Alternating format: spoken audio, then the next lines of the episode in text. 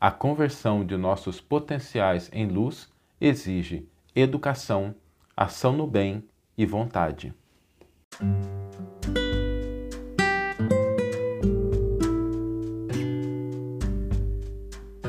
Você está ouvindo o podcast O Evangelho por Emmanuel, um podcast dedicado à interpretação e ao estudo da Boa Nova de Jesus através da contribuição do benfeitor Emmanuel. Hoje nós vamos refletir sobre o convite que Jesus nos fez para fazer brilhar a nossa luz diante dos homens. E quando a gente pensa nessa frase de Jesus, é curioso porque existe um sentido metafórico, obviamente. Jesus estava falando aí há dois mil anos atrás, embora eu, pelo menos para mim, eu tenho convicção que ele já sabia de tudo que a gente foi descobrir depois em relação aos avanços da ciência, mas também tem uma dimensão física dessa fala, porque nós descobrimos, depois com Albert Einstein, com os avanços da ciência, que matéria é energia condensada. E toda energia é potencial para a luz. Toda energia. Eu não sei se eu já comentei isso antes, mas quando eu era adolescente, eu tinha vontade de ser físico.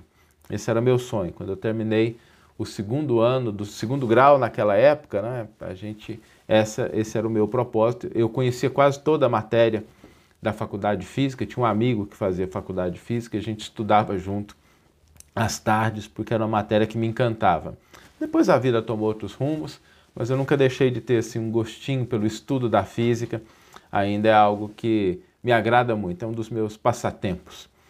E quando nós estudamos a física, a gente percebe que toda a matéria que a gente pega, desde uma caneta até a mesa, é composta de átomos, átomos são compostos de quarks, e toda a matéria, ela em essência, é energia, como aquela equação, né? A equação mais famosa do mundo, que todos nós já conhecemos, é igual a mc ao quadrado, ou seja, a energia é igual a massa vezes a velocidade da luz ao quadrado, nos mostra que toda matéria tem potencial para gerar energia e energia potencial para gerar luz. E, e essa proporção é muito grande. Se a gente pegar, por exemplo, um quilo de matéria, que seja um tijolo, e a gente pudesse converter tudo isso em energia, seria suficiente para iluminar uma cidade como São Paulo durante alguns dias. Então, quando Jesus fala, né, brilha a vossa luz, ele está dizendo para a gente concretizar esse potencial que nós temos, não só no sentido metafórico, mas também no sentido físico. E a ciência avança ainda, e a gente começa a descobrir que o próprio pensamento, ele não é uma coisa abstrata. Pensamento é uma força de conexão. Pensamento também é uma energia que também deve ser colocado dentro desse contexto do convite de Jesus. A pergunta que fica é, tá bom, entendi, né? Corpo físico, pensamento, tudo isso é um potencial para que eu possa gerar luz. Como fazê-lo? Existem três elementos fundamentais.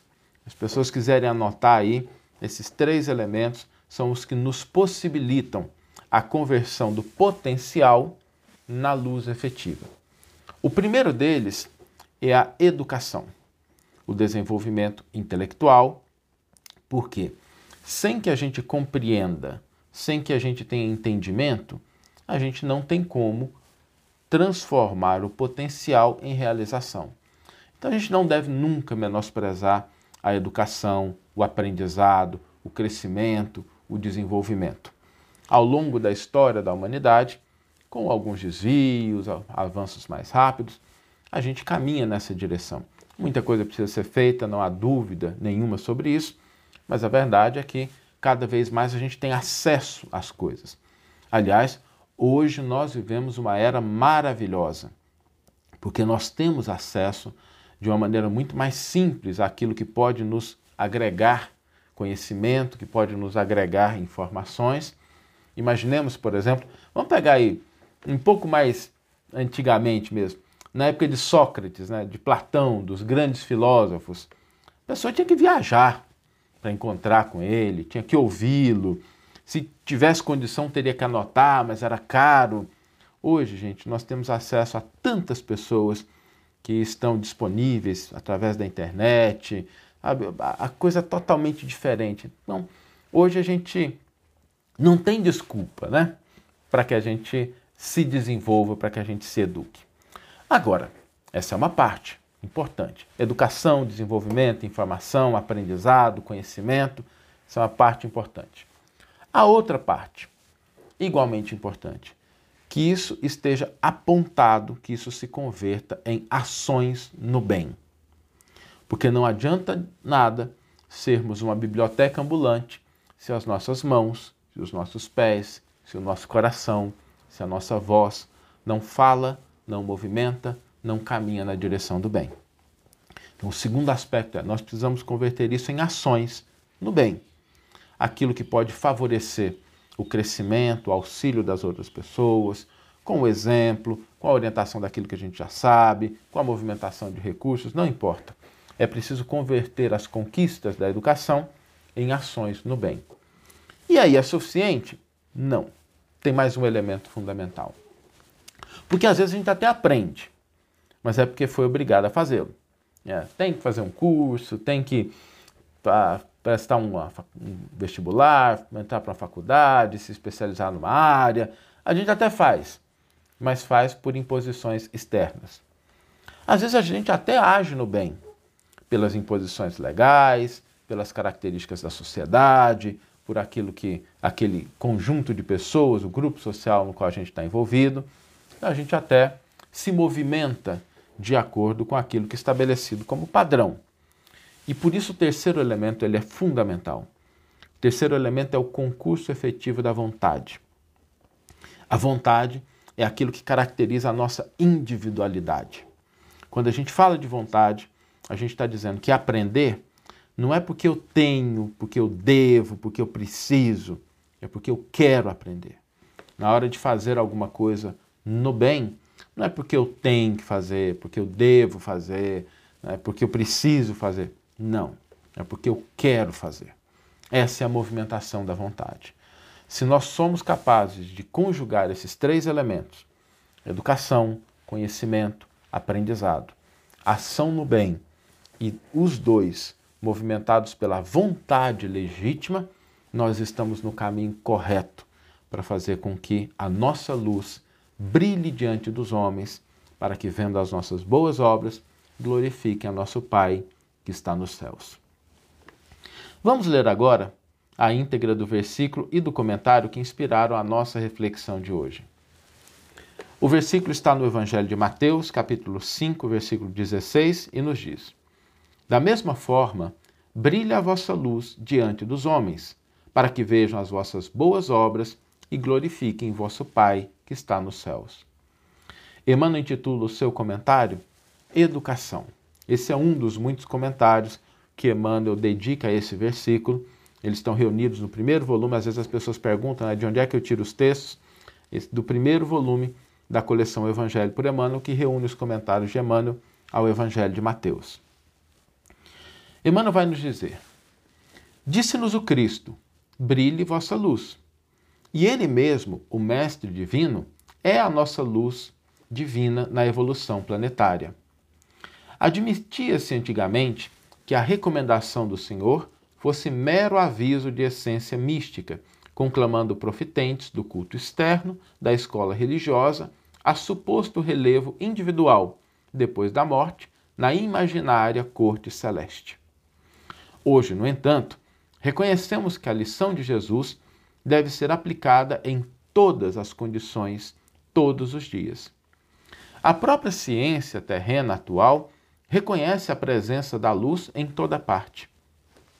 O corpo humano, devidamente estudado, revelou-se não mais como matéria coesa, senão espécie de veículo energético, estruturado em partículas infinitesimais que se atraem e se repelem reciprocamente com o efeito de microscópicas explosões de luz. A química, a física e a astronomia demonstram que o homem terrestre mora num reino entrecortado de raios. Na intimidade desse glorioso império da energia, temos os raios mentais, condicionando os elementos em que a vida se expressa. O pensamento é força criativa a exteriorizar-se da criatura que o gera por intermédio de ondas sutis em circuitos de ação e reação no tempo, sendo tão mensurável como o fotônio que, arrojado pelo fulcro luminescente que o produz, percorre o espaço com velocidade determinada, sustentando o hausto figurante da criação. A mente humana é um espelho de luz, emitindo raios e assimilando-os, repetimos. Esse espelho, entretanto, jaz mais ou menos prisioneiro nas sombras espessas da ignorância, à maneira de pedra valiosa incrustada no cascalho da furna ou nas, ou nas anfractuosidades do precipício. Para que retrate a irradiação celeste e lance de si mesmo o próprio brilho, é indispensável se desentrance das trevas à custa do esmeril do trabalho. Reparamos, assim, a necessidade imprescritível da educação para todos os seres. Lembremos-nos de que o eterno benfeitor, em sua lição verbal, fixou na forma imperativa a advertência a que nos referimos. Brilhe vossa luz. Isso quer dizer que o potencial de luz do nosso espírito deve fulgir em sua grandeza plena. E semelhante feito somente poderá ser atingido pela educação que nos propicie o justo burilamento.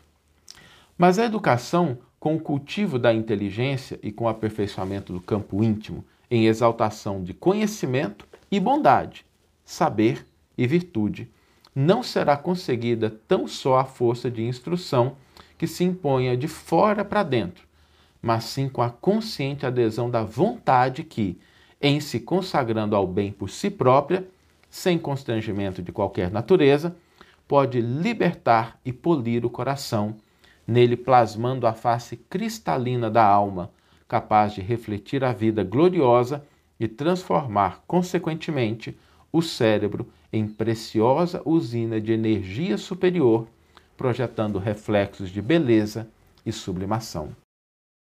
Que você tenha uma excelente manhã, uma excelente tarde ou uma excelente noite, e que possamos nos encontrar no próximo episódio. Um grande abraço e até lá!